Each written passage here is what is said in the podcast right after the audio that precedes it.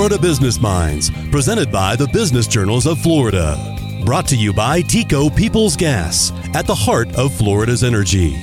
We open the new year by putting our state's biggest issues front and center. Tampa Bay Business Journal editor Alexis Muellner welcomes former state senator Jeff Brandes, founder and president of the Florida Policy Project. Jeff Brandes, welcome to the Florida Business Minds podcast. Great to be with you. It's really great to have you with us. There's just tons to talk about in a relatively short time, given your broad interest in economic development, automation, transportation, affordable housing, criminal justice, and insurance policy, just to name a few. So we'll get right into it. I want to explore in a few minutes your work leading the Florida Policy Project. But you spent 12 years in the Florida legislature before your last term ended in 2022. And I saw you earlier in the year at a reception for Haddy, the St. Pete manufacturer of 3D furniture, for which you're an investor. It began to give me a little of insight of life after being an elected official. But let's just, from a broad perspective, how has that transition from a decade plus uh, of being in elected life been for you? Well, my big takeaway after 12 years in the Florida legislature was everything in Tallahassee is tactical. There is really no strategy. So nobody can define for me the strategy on property insurance, the strategy on criminal justice, uh, prison reform, the strategy for housing affordability. We kind of do these tactical moves year to year without thinking through the larger, broader strategy for the state of Florida. And so, since leaving public office, I've started a nonprofit called the Florida Policy Project that seeks to attack that in a different way, which is really to address the major strategy issues of the state of Florida and really kind of focusing on a best practice model. So, what are the best practices in criminal justice, property insurance, transportation, and housing, which has kept me pretty much in the political spotlight and politically kind of still very, very active. I'm still in Tallahassee once every couple weeks, meeting with legislators, hosting events, talking to folks on some of these key issues and just uh, doing a lot of education because I think one of the challenges we're finding is you know, we have new members coming in and, and there just is a level of education that needs to occur every year. I mean, you do things, or we all do things because we love it, or we like to think that that's you know you do what you love, the money will follow. And in this situation, you know, you have a long life of service, and in the military as well. And thank you for your service. We can never tell people who have done that that enough, but I imagine what you're working on now is giving you the same intellectual satisfaction, or at least some different kind of intellectual satisfaction than when you were, you know, in office. Absolutely. This is a kind of a passion and an addiction to kind of help solve some of these tough problems of Florida. And, and, you know, this is how I kind of get my frustrations out is be able to kind of package these things and say, look, here's the basket of solutions that we see working across the country. If we just get to adopt these, we will have better outcomes right? So our whole tagline is best practices equal better outcomes. And so how do we focus on the outcomes that we want, not intent, right? Oftentimes we see legislation focusing on the intent of this legislation. I really want to focus on what is the outcome that we're seeking to achieve and what's going to get us there. I want to drill down on a couple of the focal points for you, namely affordable housing, insurance policy, uh, some of the things that you're really focusing on. But Sticking a little at the higher level around knowledge creation for legislators and younger legislators, the thing that popped into my head is are they do they listen? And is there this balancing act between the intoxication of power and responsibility that comes with that and the ability to hear data driven research that you're creating? So, a complicated question with an interesting answer, right? I always used to tell people the Florida House was like the military organization. It had its generals, its colonels, its captains, and its soldiers. And the Senate was like 40 Somalian warlords that, you know, sometimes we really weren't sure who's in charge. Uh, the factions were kind of changing. Unfortunately, I think what you've seen, uh, partially because of term limits and just the change that we've seen over time, is that we've kind of house trained our, our senators. Like, I think you want to house train your pets. I'm not sure you want to house train your senators. And that has led to some interesting kind of top down leadership that we historically had not seen in the Florida Senate over the last you know decade or so but we're starting to see that start to creep in. Unfortunately, when you kind of move into this kind of military style model where people kind of are following orders, people just aren't diving into the topics that I think they should be diving into. You know, oftentimes young legislators will come to me and say, "Well, what should I work on?" You know, I want to work on, you know, these 10 things. And I'm like, "Guys, look, focus on one thing and spend the next 2 or 3 years focused on that one topic, become indispensable to the state in that one area of public policy. And then maybe by year three or four, you can move on to two or three other things because you'll have mastered kind of one subject area or one policy area. And unless you do that, you end up being an inch deep and a mile wide. and not really having depth in any area of public policy. And, I think you do a disservice to the state when that happens.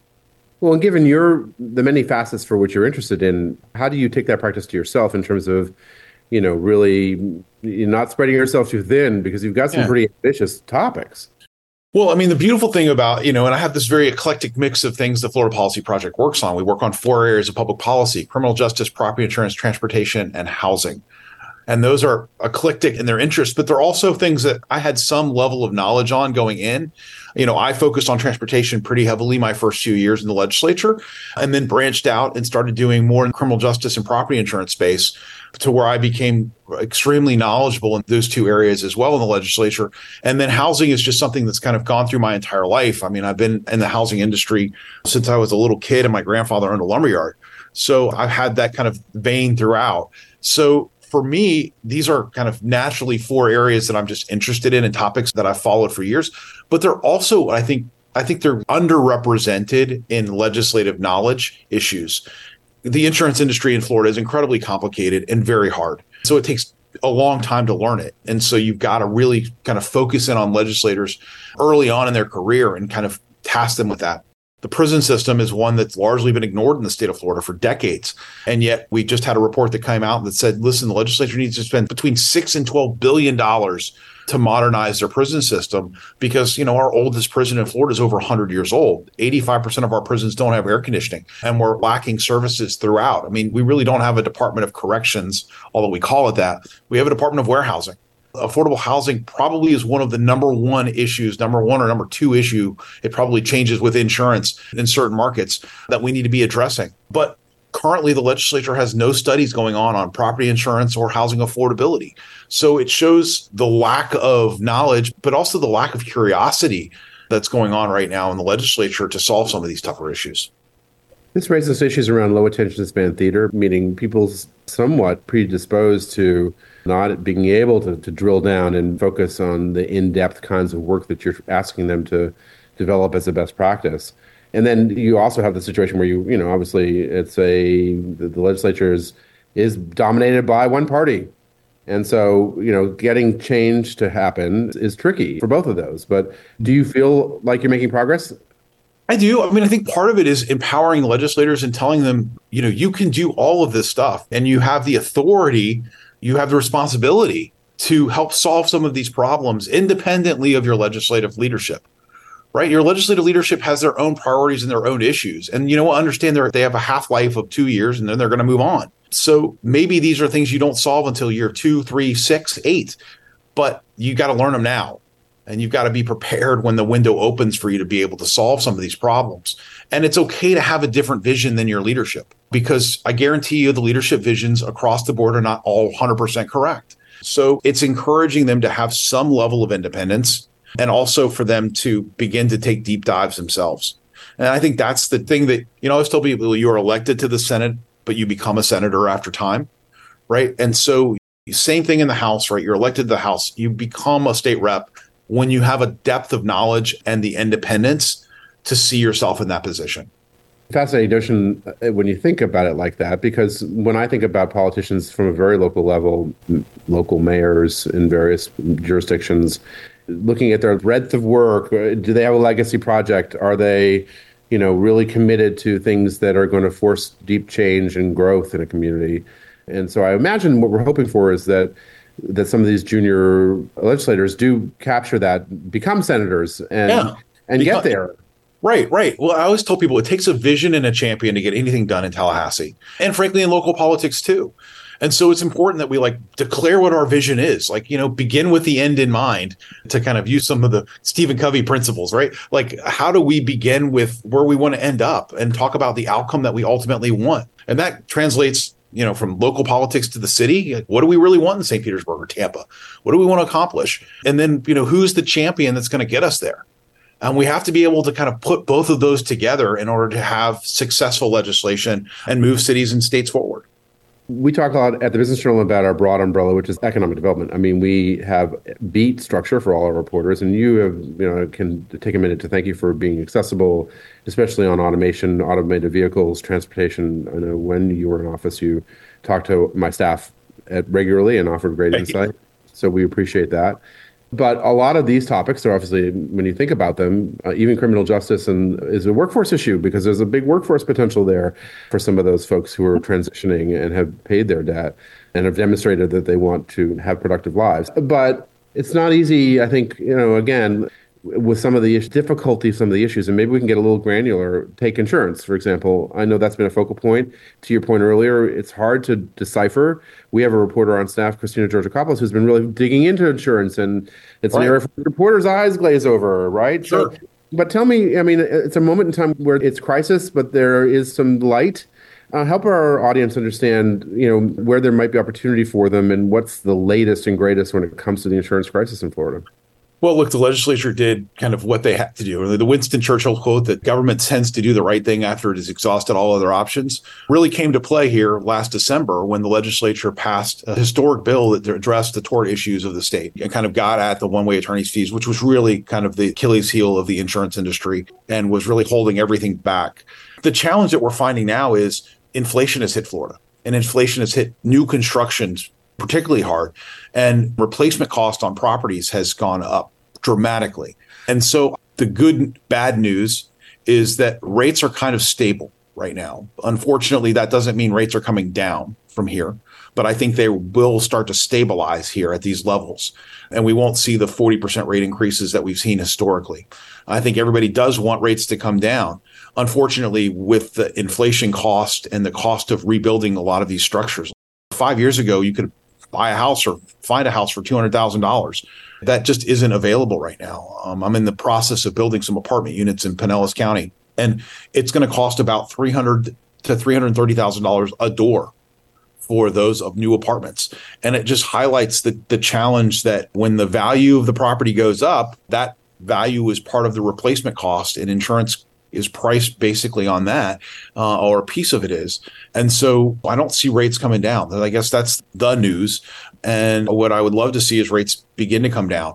But for that, we need competition in the marketplace. One of the challenges that the state has right now is citizens property insurance in the Tampa Bay market. They have about 50 to 60% market share of homes below $600,000. Well, clearly that's not sustainable going long term. And oftentimes your private market insurers simply are just losing business because the government is so much cheaper. In fact, they're 50% cheaper or more in some of these markets across the state, particularly the Tampa Bay area and the Miami Dade area, uh, where they have an oversized concentration of risk. That's a major challenge for new companies to come in when you're competing with the government that's charging half the price, not because the math doesn't show that, it's because citizens' rates are set by politicians, not mathematicians whereas we require the rest of the industry to be set by mathematicians. Dynamics is quite compelling. And as you talk about building apartments and commercial real estate in general, I mean, these are all to have dampening effects on economic confidence, economic development, and growth as well. Well, I mean, it, it, just highlights the challenge, right? I think the mayor of Tampa has come out and said, "Hey, I want to build ten thousand apartment units." Right? Like, I think that was her number. Well, you just do the math. That's three billion dollars that they would need to spend on apartments in just Tampa in order to meet that goal. I think they probably have, you know, between 20 and 50 million dollars in their budget for housing affordability. So it just kind of shows like we've got to come up with other solutions. And that's kind of what the Florida Policy Project is driving for, right? Because in housing, if you don't fix zoning, you aren't going to fix housing. And so part of our angle here beyond insurance is just housing affordability. What do we need to do in order to have that missing middle of housing? And what are the solutions for addressing that? Because every business that i'm talking to right now is having this challenge of like i would love to move to st pete but i can't find places for my employees to live. Or the hospitals that are here saying where are my 20 to 25 dollar an hour employees actually going to live? Because apartment rents are going up through the roof and there's not a place for them to live. This is kind of an all hands on deck issue that we have to address. And I think you're going to start to see, I know there's a variety of partners that are coming together that are going to start pushing cities and counties to do more on this issue. Jeff Brandes joining us. Next, the issue of affordable housing when Florida Business Minds continues. People's Gas, working with businesses across Florida to lower energy usage and costs with efficient natural gas. Get cashback energy conservation rebates when you install new natural gas equipment. Learn more at peoplesgas.com slash biz rebates.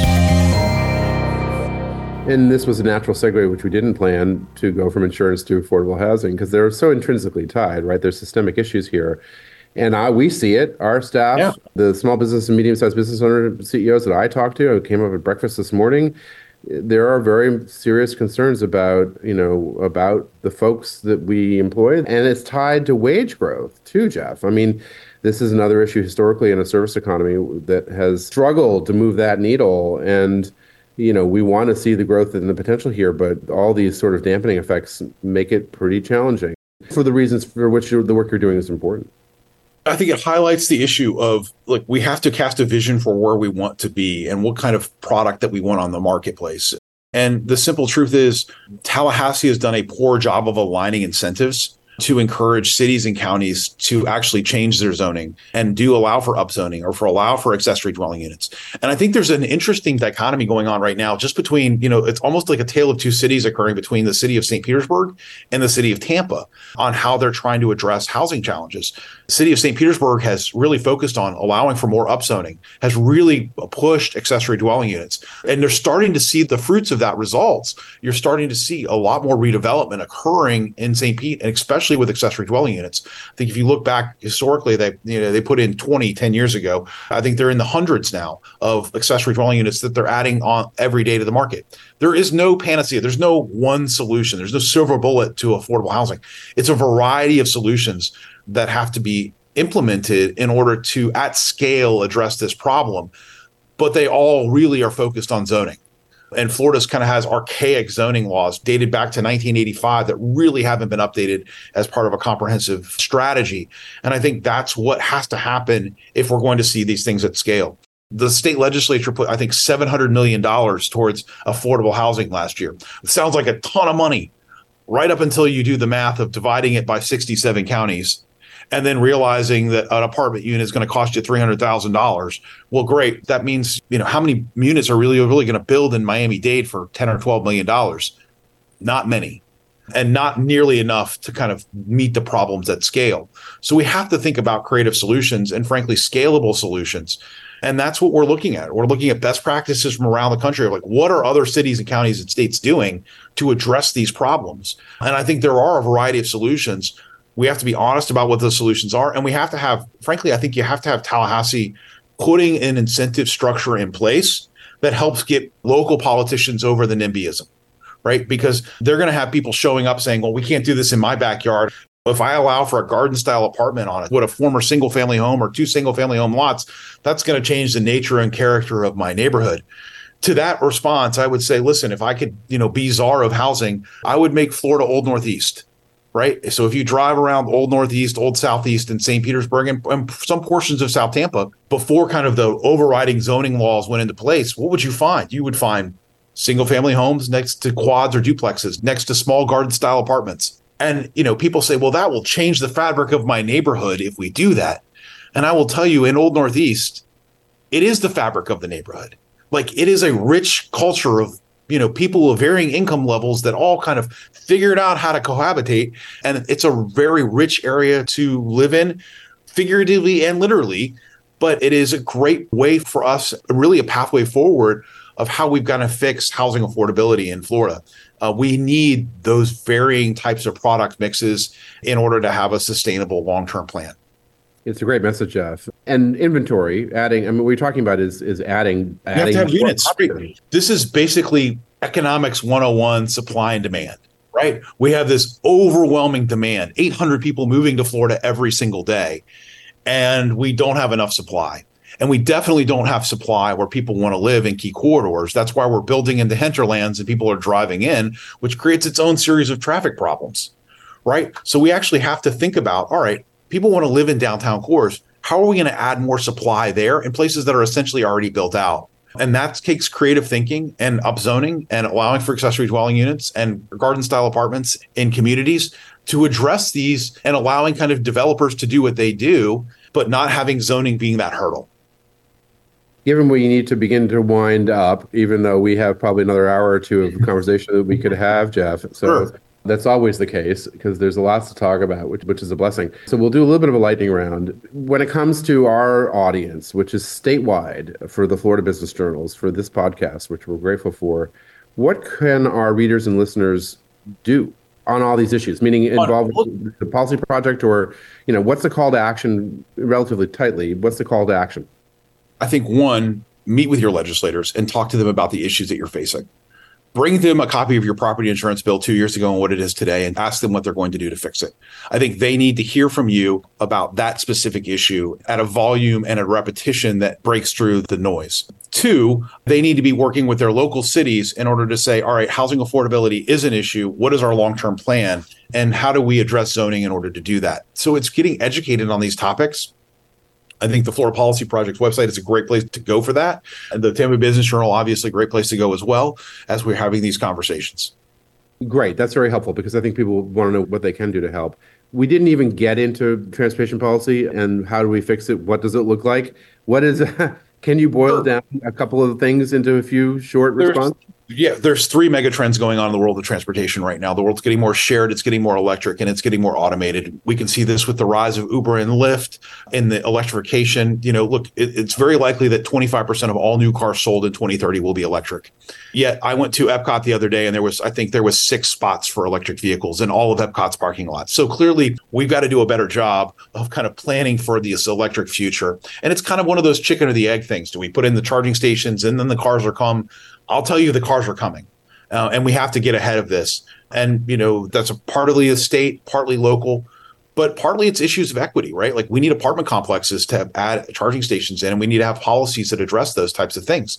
And then ultimately, the world's getting more self driving. And so we have to think about how AI is playing in and machine learning is playing into the world of mobility. I think acutely, the Tampa Bay area has some really specific challenges and needs. The thing that Tampa can do is get its $500 million from the state that they've already invested in and uh, have a plan for bringing that back in place. The most fascinating thing, and I think the simplest thing we can do in all of transportation planning, is properly adjust our stoplights, right? Like it is the lowest, it's the best return on investment you can make. And so, how do we work with cities? I think even in like the city of Tampa, I think 70% of their controllers that actually control the stoplights are not adjustable from a kind of a central area. So maybe it's making a significant investment in just addressing our stoplights, not alone to fix the potholes yet, but let's do the, the, the low hanging fruit first. So I think there are things we can do and strategies we can follow. That's just something that I've been working on for years. Yeah, I've been hosting this the Florida Automated Vehicle Summit for 11 years now, uh, where we talk about the future of mobility no knock on Disney, but isn't Epcot the city of the future? Uh, it is that. It's the yeah experimental prototype uh, community of tomorrow, mm-hmm. right? It's yeah, the mm-hmm. okay. acronym. So we're trying to push them too. Good. Everybody needs a push in the right direction, which is clearly part of your role. All right. Well, last question for you, uh, and it's again, thank you so much for taking some time with us. Is there a return to politics for you? I'm excited about the future. Right now, I want to keep learning, keep working on solving some of these problems, building relationships with my fellow legislators, and acting as kind of a, a Sherpa or guide to helping them kind of see some of these solutions. What I've always found is if I make it easy for the legislator to do the right thing, they'll tend to do the right thing. It might not be on my time scale. Um, and I often found by the time I started working on projects to the time I finally got something done across the finish line, the legislature took four years.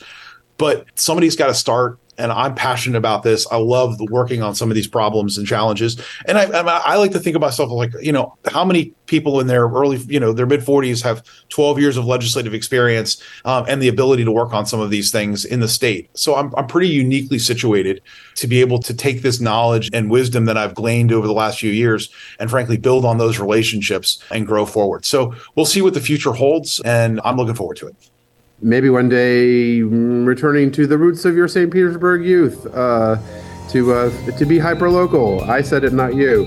Jeff Brandes, Florida Policy Project Sherpa. Thanks for being here. Great to have you uh, with us. We look forward to continuing to have these discussions. Great to be with you. Thanks. Thank you for downloading Florida Business Minds, presented by the Business Journals of Florida. Brought to you by TECO Peoples Gas, at the heart of Florida's energy.